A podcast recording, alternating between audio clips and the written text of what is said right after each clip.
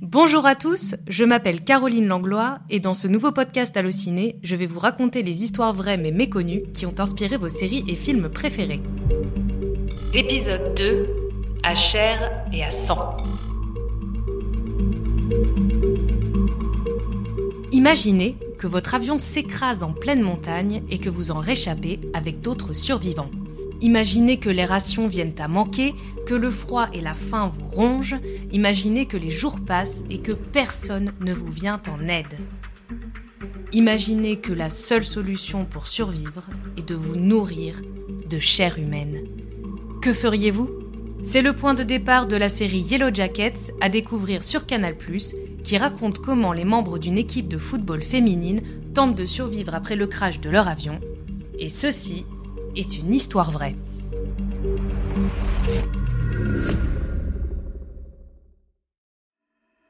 Nous sommes le 13 octobre 1972. Ce jour-là, 45 passagers et membres d'équipage montent dans le vol faux 571 qui doit faire la liaison entre Montevideo en Uruguay et Santiago au Chili. Se trouvent principalement à bord des joueurs de rugby à 15 qui doivent affronter une équipe chilienne quelques jours plus tard. Alors que l'avion s'apprête à passer la cordillère des Andes, il percute un pic de montagne qui arrache son aile droite, puis la gauche.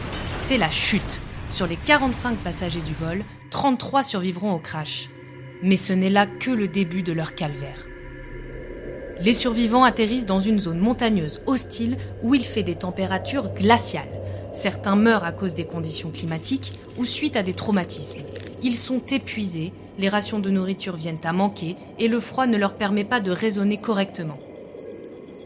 Après huit jours sans nouvelles des secours, l'un des passagers ose dire tout haut ce que certains pensent tout bas. Il est prêt à manger le corps du pilote. Certains le suivent, d'autres refusent, avant d'accepter par dépit.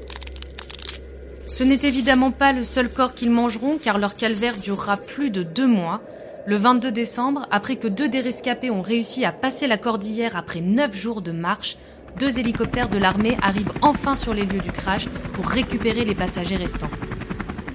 Au moment de témoigner, aucun des 16 survivants n'ose avouer qu'ils ont pratiqué le cannibalisme, et pour cause, c'est un acte condamné par le catholicisme, religion majoritaire en Uruguay et au Chili.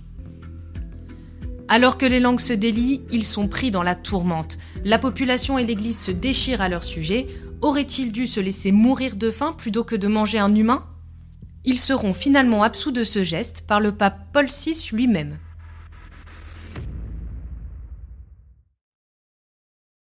Cette histoire rocambolesque a bien évidemment été adaptée au cinéma, notamment en 1993 dans le film Les Survivants avec Ethan Hawke. Allez C'est normal qu'on vole aussi près des montagnes Vous allez, Marie pleine de grâce, le Seigneur est avec vous. Vous êtes bénie entre toutes les femmes. Si vous avez aimé ce podcast, n'hésitez pas à le partager, noter, commenter et à vous abonner à notre chaîne Allociné Podcast.